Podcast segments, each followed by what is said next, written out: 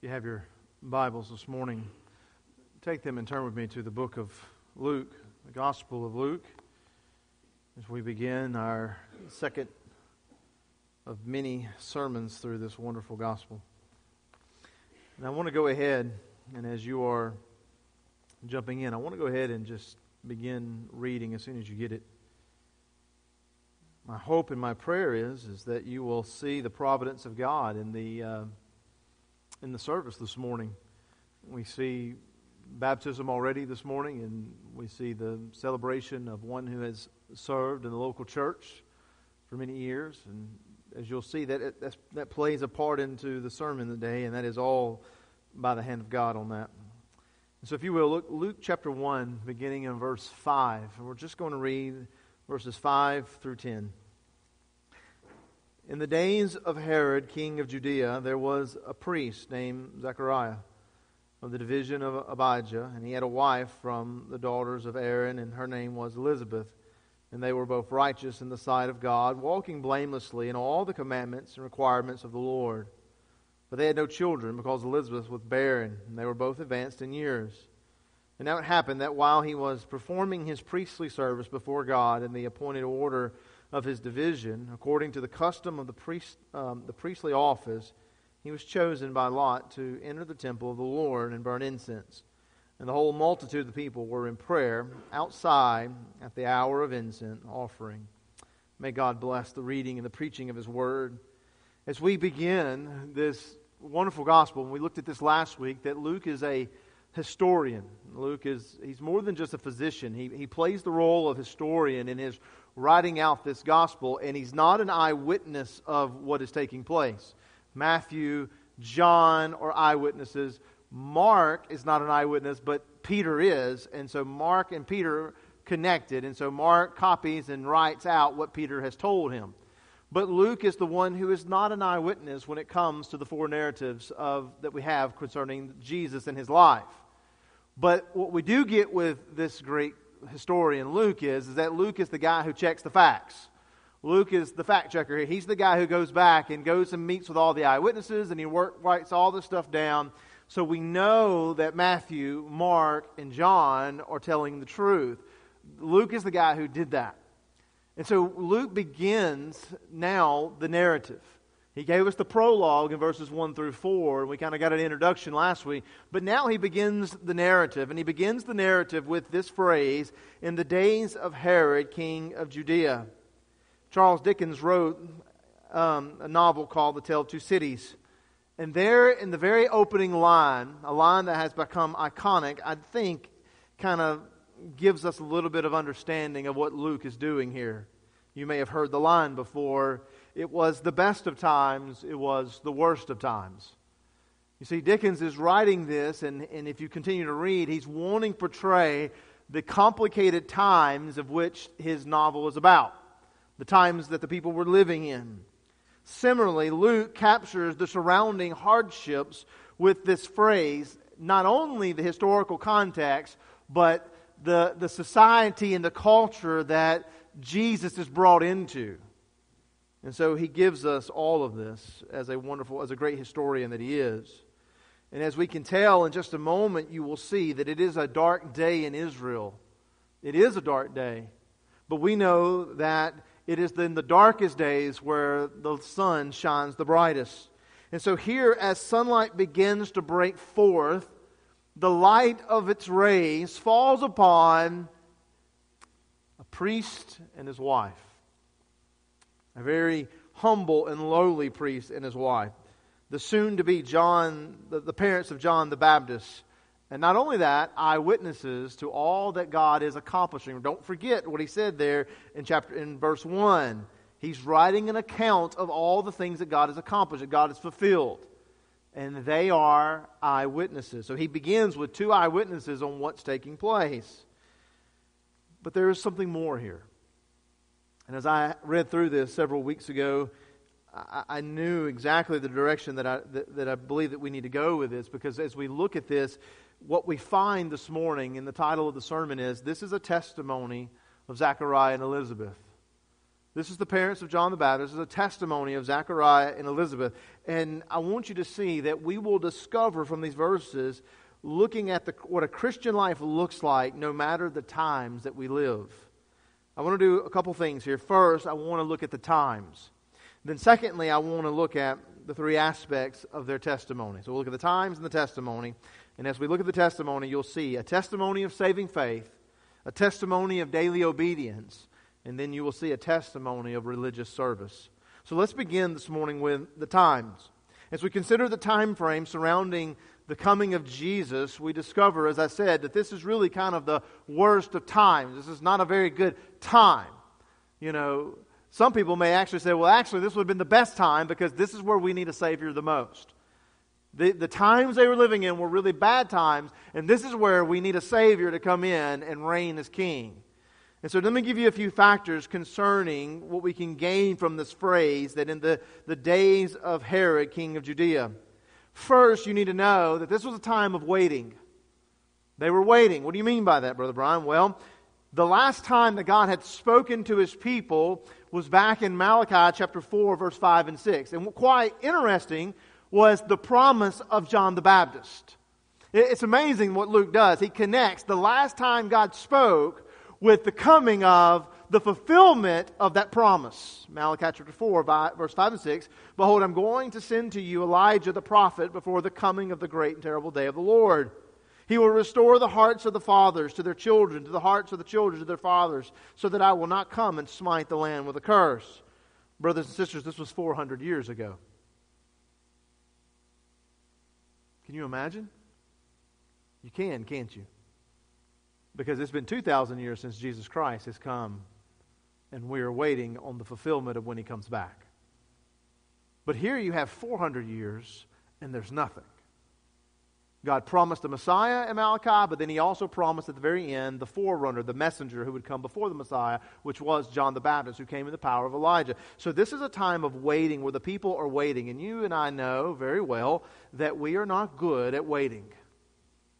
McDonald's is not fast enough, right? 400 years of waiting can really wear on a people who are looking for a Messiah. But not only that, this is also a time of tyrants. We read of King Herod, and brothers and sisters, he was a horrible, horrible man, a horrible individual. You see, this does give us historical context of when this all begins to take place because we know that Herod ruled between 40 BC and 4 BC. And every good thing that he did was politically motivated. Now, we know that, right? It's interesting that most of the things that people do in, in the government always seem to have an individual political motivation for themselves. But this is Herod. Everything he did was that was could be said that was good for the Jews was a political motivation of his own. But at the end of the day, he was an evil tyrant. He was a man who was paranoid about his power and rule to the point that he killed one of his ten or nine wives. He had nine or ten wives. A little dispute there. Either way, he killed one of the wives. He killed her brother, her mother, and several of their children because he wanted no one to take his power. And if we say, well, that's extremely evil, yes, it is, but it was not his worst crime because we know that when Christ comes on the scene, he will kill many more children to stay, to stay on his throne. He was an evil tyrant, but he was only a puppet because there was one behind him that was far greater of a tyrant by the name of Caesar who believed that he himself was God and he ruled with an iron fist. This was an age of tyrants, but it was also a time of religious compromise.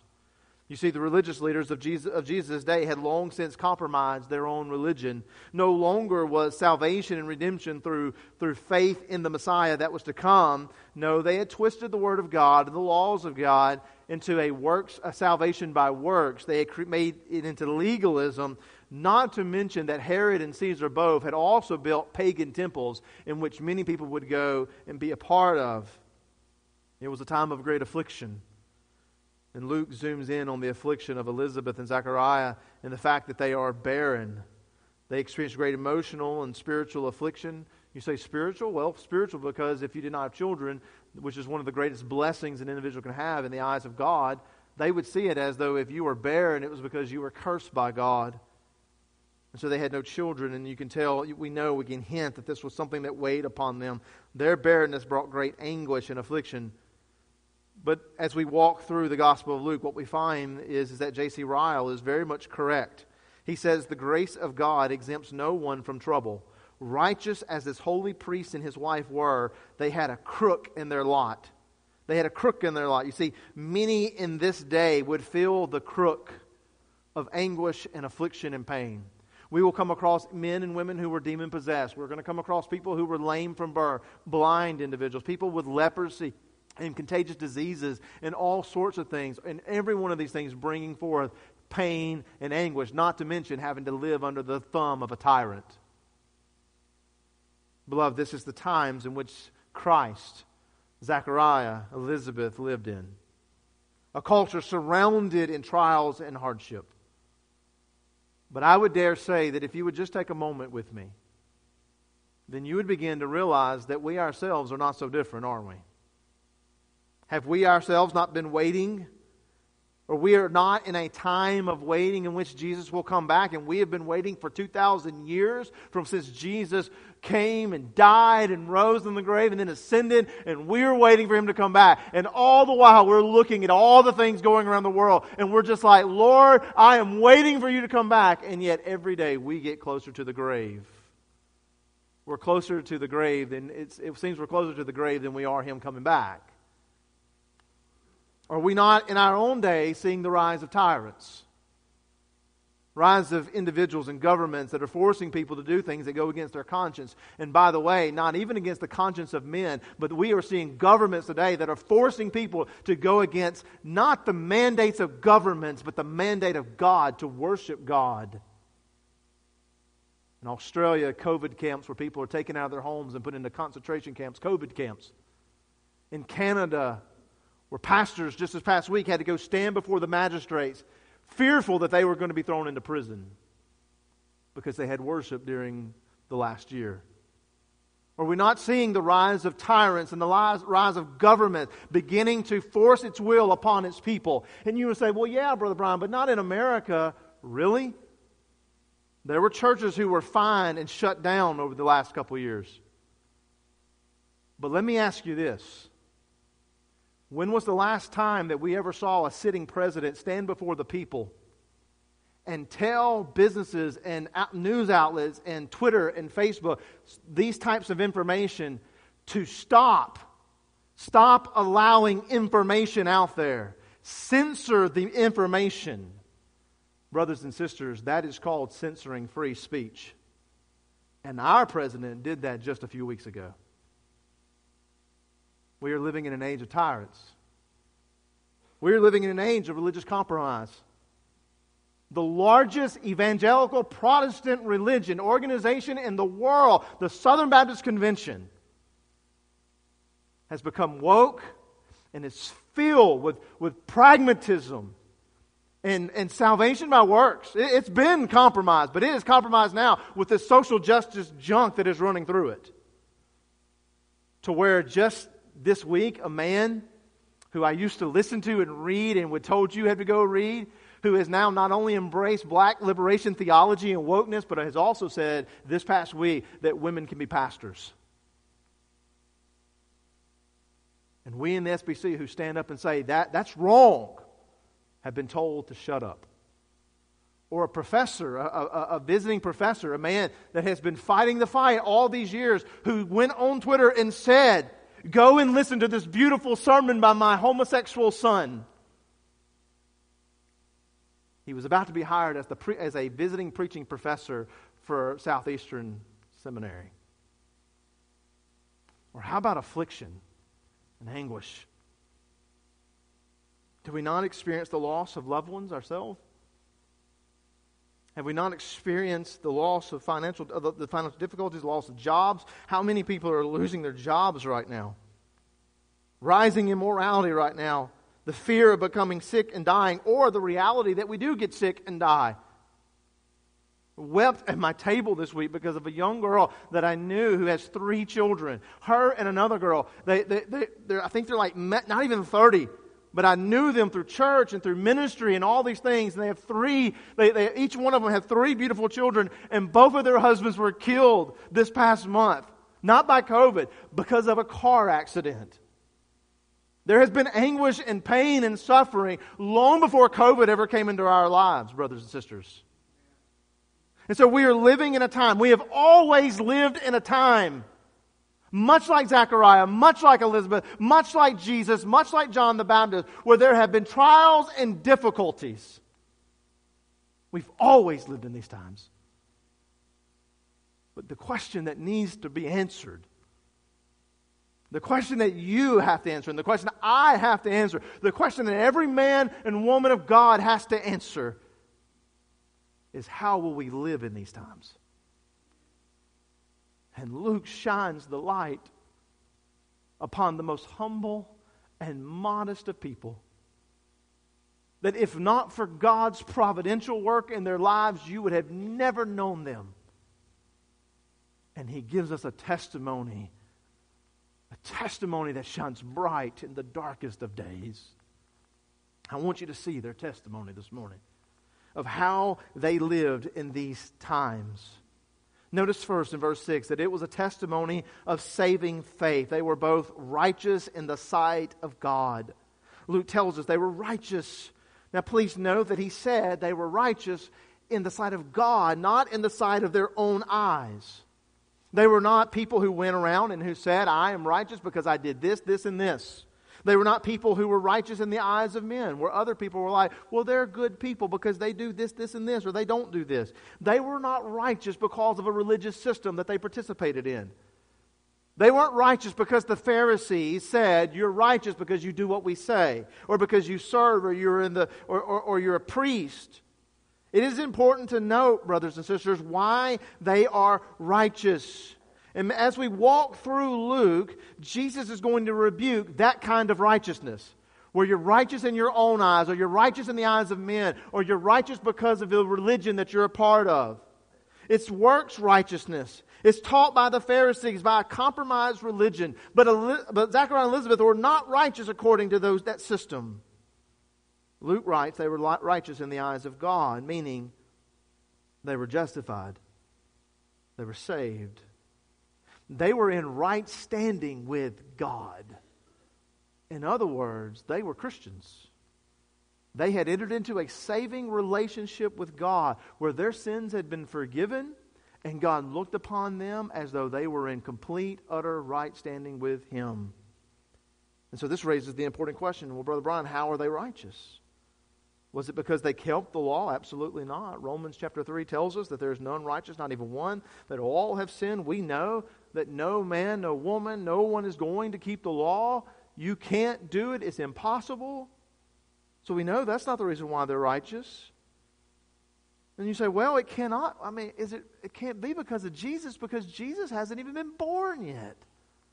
I mean, how did the I mean it if it's not keeping the law and it's not the traditions and the rituals, you know, the sacrifices, right? The Old Testament, we, we think that's why these people were saved because they worked. They did the works, but it, that's not it. And if Jesus hasn't been born, then we wonder, well, how could they be righteous? Brothers and sisters, it has always been faith in Jesus Christ. The people in the Old Testament were saved in the same way that you are saved today. Did you know that? They weren't saved because they slaughtered a goat, a lamb. It was an expression of their faith in the God that had called them. They were saved, brothers and sisters, the same way we are. Galatians 3 8. Even so, Abraham believed God, and it was reckoned to him as righteousness. In other words, Abraham was in right standing with God. Why? Because he believed. So therefore be sure that it is those who are of faith who are the sons of Abraham. Galatians 3:11. Now that no one is justified by the law before God is evident, for the righteous man shall live by faith, or Romans 1:17. For, it, for in it the righteousness of God is revealed from faith to faith, as it is written, the righteous man shall live by faith. Zechariah and Elizabeth were men, was a man and woman who were righteous because they had faith in the Word of God. What Word? The one that God had given them 400 years ago. The one that God had given Adam and Eve at the beginning in Genesis chapter 3, verse 15, that, a, that the seed of the woman would come and crush the head of the serpent All these years, they've been, their people have been waiting and believing. They're, they were to be trusting in that word. So 400 years have went by, and Zechariah and Elizabeth are saying, we know that God spoke and said a Messiah is to come. Their faith was in that Messiah. And so, because their faith was in that Messiah, God credited them righteousness that comes through the sacrificial death of Jesus Christ. You see, brothers and sisters, the Old Testament saints were saved by looking forward into the future. I know that a Savior is going to come. You and I are saved by looking back. I know a Savior is going to come, and his name was Jesus Christ. FBC, no matter what day it is, no matter what time it is, whether it is the worst of times, whether it is the best of times, you need to know this. Salvation has always been the same. You must recognize your sinfulness. You must recognize your inability to save yourself. And you must trust in the revealed Word of God that God had spoken and said that you were only made right with me through the sacrifice of a lamb, and his name was Jesus Christ. The Old Testament saints believed in that. They looked to that, and you and I have to look to that. And so let me plead with you today to stop trying to save yourselves by your works. Stop thinking your good deeds and your church attendance and your tithes and whatever else you think that you do that is so good and so amazing that you and I deserve some type of credit from God. Stop thinking that that is going to save you because you will be sorely lacking on the day of judgment. Because God will take all of those things that you have done, all of the tithes that you have given, all of the service that you have given to him, all of the sweet, nice things you, all of those works, all of those deeds, and when he looks at them, he will find them to be filthy rags. And you say, How can I be saved? But that he look upon the righteousness of Christ that has been given to you and credited to you through the sacrifice of Jesus Christ. Brothers and sisters, we must recognize our sin. We must be broken over our sin. We must call out to God to forgive us of our sins. And we must call out believing that Jesus is the Son of God and that He and He alone, His righteousness alone, can save me. Well, I would plead for you to do that. I would plead for you to do that this morning. But I would also encourage the believer this morning to make sure that this is the message that you proclaim. You see, their religion was compromised because they got, they got salvation wrong. The Pharisees had made it into do all these things that we tell you to do. Brothers and sisters, we sometimes do the same thing. And so, therefore, no matter whether it's the best of times or the worst of times, we must encourage people. We must make sure that our message is to encourage them to place their trust in Christ and repent of their sins and turn from the wicked ways. No matter the times that we live in, salvation has always come through Christ alone, by faith alone. But secondly, notice verse 6 again we see a testimony of saving faith.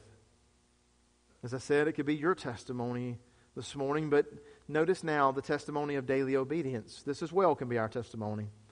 For notice he says that they were walking blamelessly in all the commandments and requirements of the Lord. Notice that this came after the righteousness. Notice that Luke does this on purpose. They were righteous, and then we see they're doing all these things for the Lord. Now, blameless does not mean perfect or sinless. It means a life free from the sinful habits or behaviors that impede our testimony. Both Zachariah and Elizabeth were imperfect. They were a people of integrity.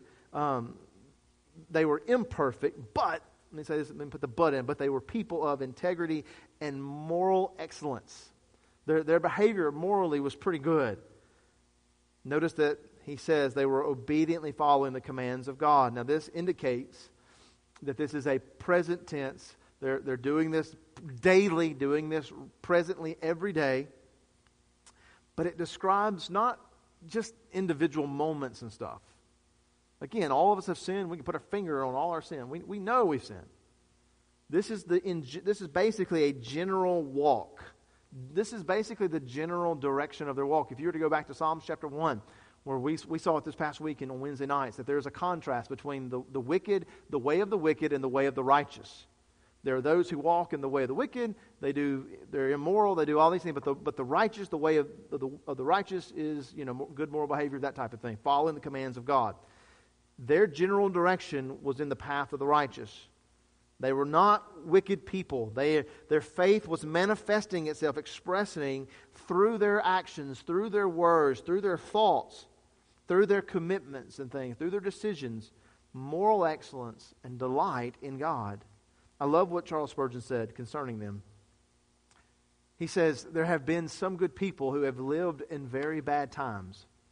Never was there a worse reign than that of Herod and seldom or never a better man and woman than Zechariah and Elizabeth. And then he follows it up with this. Spurgeon says, Let no man excuse himself for sinning because of the times in which he lives. Let me say it again.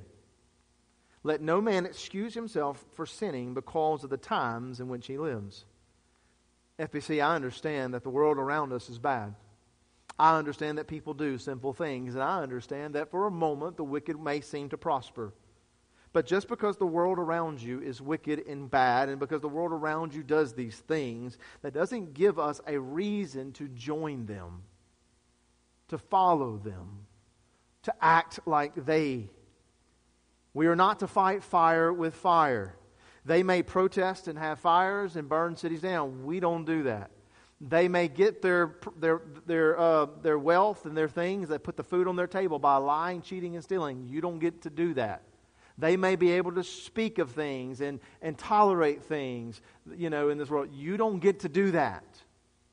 A testimony that, that testifies of the glory of God and the hope of a world to come and the worth of Christ is one of daily obedience to the commands of God. The people of God are to live blamelessly before a wicked world, daily seeking moral excellence within our own culture by following all the commandments and the requirements of God. And here's the thing you need to know this. Here's what's going to happen. By doing this, you're not going to end up on Fox News as an example on how to live your how they, everybody should live. You're not going to end up as the example. You're going to be a lot like Zachariah and Elizabeth, and nobody's going to know your name. But God will and, he, and his favor will shine upon you. Daily obedience, just doing what is right, living morally before God, pure lives. And so I've just written a few things down here to give you an example. Brothers and sisters, we worship no other gods. No amen on that one? We worship no other gods. And sadly, what we are finding is, is we are seeing people who worship government. What we're finding is, is that we're seeing that every other God in the world and every other religion in the world is positively embraced other than Christianity. And so we, we worship no other God. We, we are a part of no other religion. We, we worship no worldly things, not even ourselves. We daily worship God and God alone. That is the first commandment. We mean faithful adherence to the Scriptures. I would argue that that is even the second commandment, the issue of no idols before God, that we do as God tells us to do, that, that we're not out, we're not out going past His Word and creating things. Brothers and sisters, we maintain faithful adherence to the Scriptures and to who God is. We don't try to go and, and become some type of public, um, you know, publicity for God to help His, his you know, His um, promoting him in a better light or something because people don't like the Bible. No, we are faithful. We faithfully adhere to what the scriptures say about God. We maintain faithful adherence to scriptures and not mixing worldly philosophies into our religion, into the scriptures. We don't embrace these things. That's what the golden calf was all about. We uphold the command to worship God individually and corporately. I don't know if you know this, but God has commanded us to worship. He has commanded you to worship God individually in your home, but also as a church corporately. We don't join and accept false religions. We just don't. We, we don't look at those who go and do Buddha and say, well, that's okay, you do as you do. Look, you can't force them. I'm not saying that, you know, that we're to be tyrants ourselves, but we do not preach that those types of lifestyles and those types of ways are okay and that it's all loving and God is happy nor do we join and practice or embrace, accept unbiblical lifestyles concerning marriage. Marriage is between one man and one woman. We do not embrace accept or tolerate homosexuality, transgenderism, unbiblical views of sex. We, we, we, don't, we don't accept any, we don't, brothers and sisters. And I'm telling you that it is happening within the, evangel- the evangelical world that we are no longer daily obeying the Lord and the commands of God in these areas. We don't murder. We don't respond in violence when we don't get our way. We don't sit back and not respond in violence, but we hate them within our heart. We don't hate the politicians that don't do the things that we do. We don't hate those who are on the other side of us. Nor do we join in stealing from others, coveting, or being greedy, and so forth. If we see this list can go on and on, but the question that you must ask yourself is this Does your testimony testify of daily obedience? I didn't ask you, did your testimony, is it a testimony that people can see your daily obedience? Because people didn't see Zechariah and Elizabeth's obedience. Not everybody. And so there's this idea that nobody sees me. I can do or think and act behind closed doors any way that I want. That's not what I'm asking you. Do you wake up daily with a testimony? that looks up to heaven and says, God, today, I want to obey every command that you have given me and live a life that is pure and holy and one that I can be proud of because you, God, are proud. Brothers and sisters, if you are not living that kind of life, if you are not striving daily, again, to be blameless, not sinless, but blameless before God, then, brothers and sisters, you need a new testimony. You need a new testimony. You need to repent. And you need to know what God commands. And then you need to seek the Lord to give you the strength and the power to live that testimony that He's called you to live in this time. I don't know if you know this, but what we need today is more men and women who just obey the commands of God.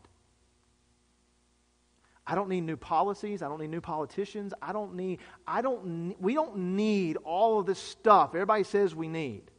That we need to do this. We've got to take back our schools and we've got to take back this. I just need the people of God to just obey the commands of God. And, brothers and sisters, all those other things will fall into place. Just obey the commands of God. If this is not your testimony, I pray that you make it your testimony, that you seek Him. But thirdly, I would ask, I would say, notice the testimony of religious service. Notice again, for time's sake, just notice there verses 8 through 10, we see that, that he is serving, Zechariah is serving there within the, the temple. Now, Zechariah was a priest, meaning that he was of the tribe of Levi and a descendant of Aaron, and he was chosen by God. We see the lot is cast and to go and to burn incense. This was a very, no, very noble task. This was a very highly regarded task. And you need to know something, and we'll speak more on this next week, but just for today, to see the providence and sovereignty of God here, you see that there's actually around 20,000 priests at this time. Not a fraction of them would get to do what Zechariah is getting to do. They, it, it, all had to work out. But they would cast lots and different things. There's only two weeks out of the year, I think, that they get to do this. He is chosen for this by God to go in.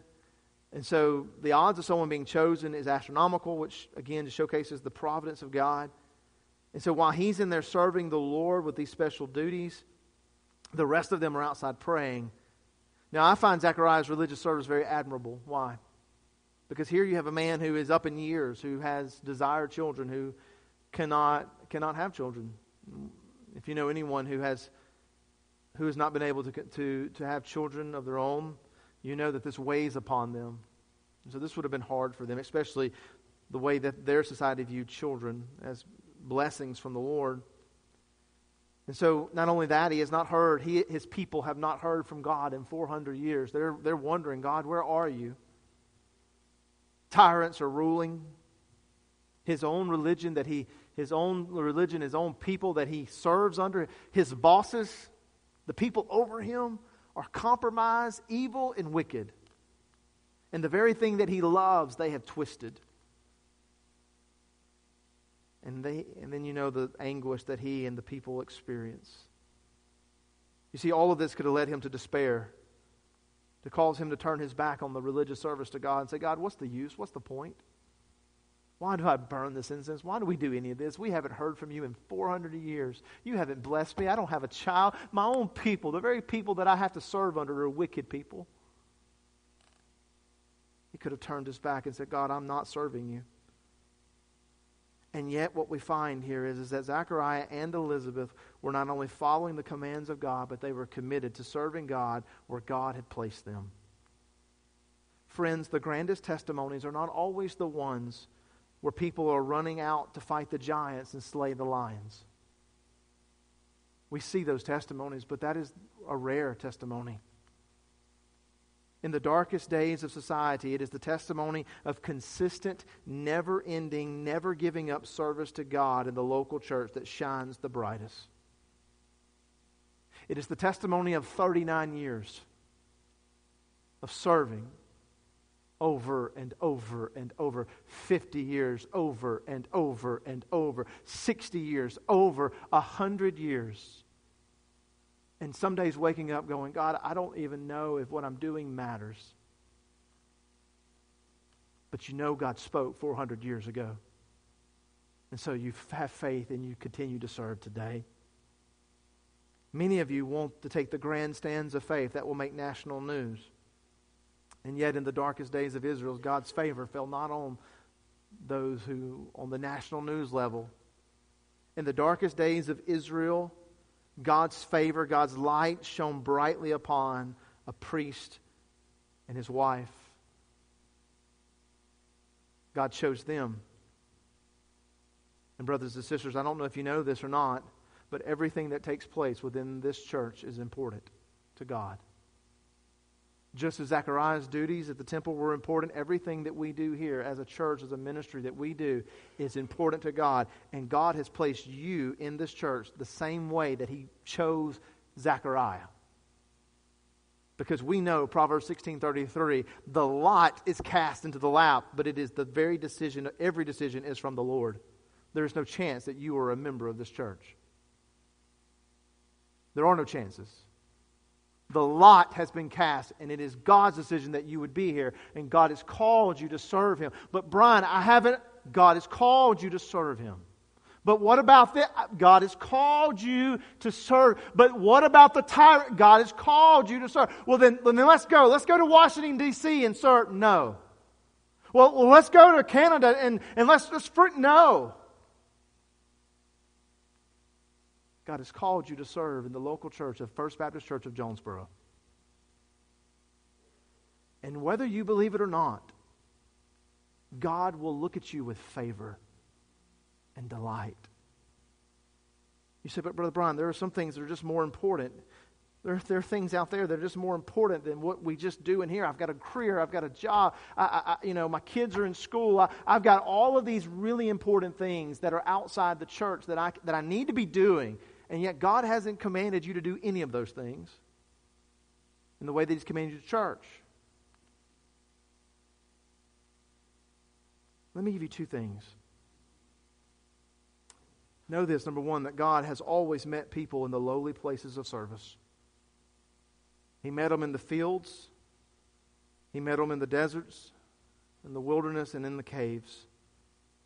If you're one this morning who say, I really want to meet with God, Brian, I want to be close to God. I want to meet with God. Brothers and sisters, you ain't got to go to D.C. Brian, I really want to do something that I really want to do something where I'm with God. You don't have to go to D.C. You've got a church.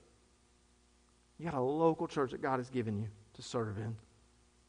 But secondly, I would say this there is no other service in all of the world. There's no profession, there's no other career that will transcend this world than the work of a local church. This is the beauty of someone serving 39 years in the local church. You may not know exactly all the lives that you have touched, but God does.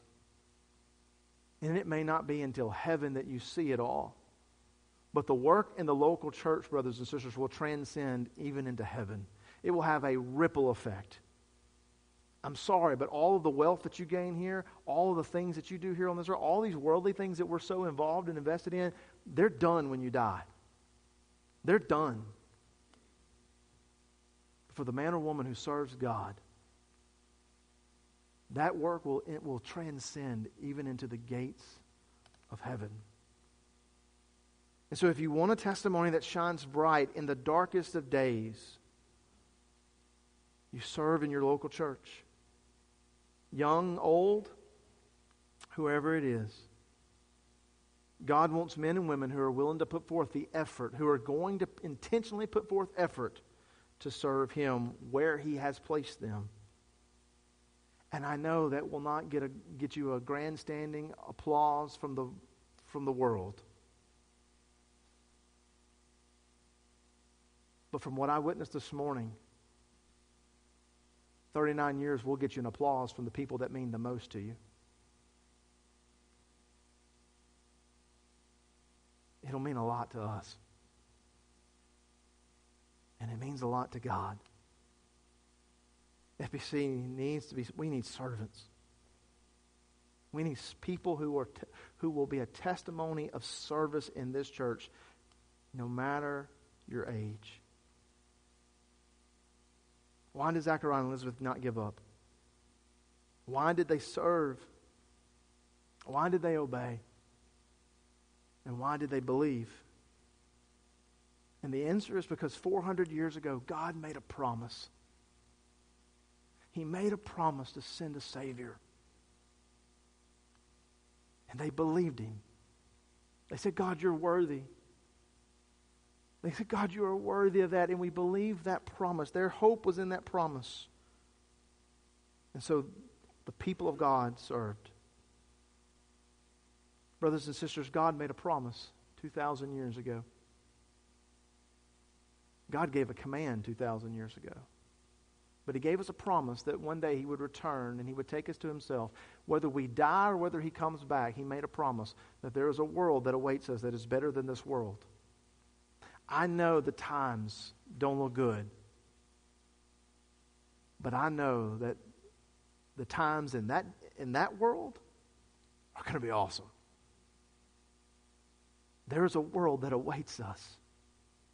And so, how do I proclaim to this world that needs that world, that needs to get into that world, how do I proclaim to them of the hope I have in the world to come and that the God of this world is worthy to be worshiped?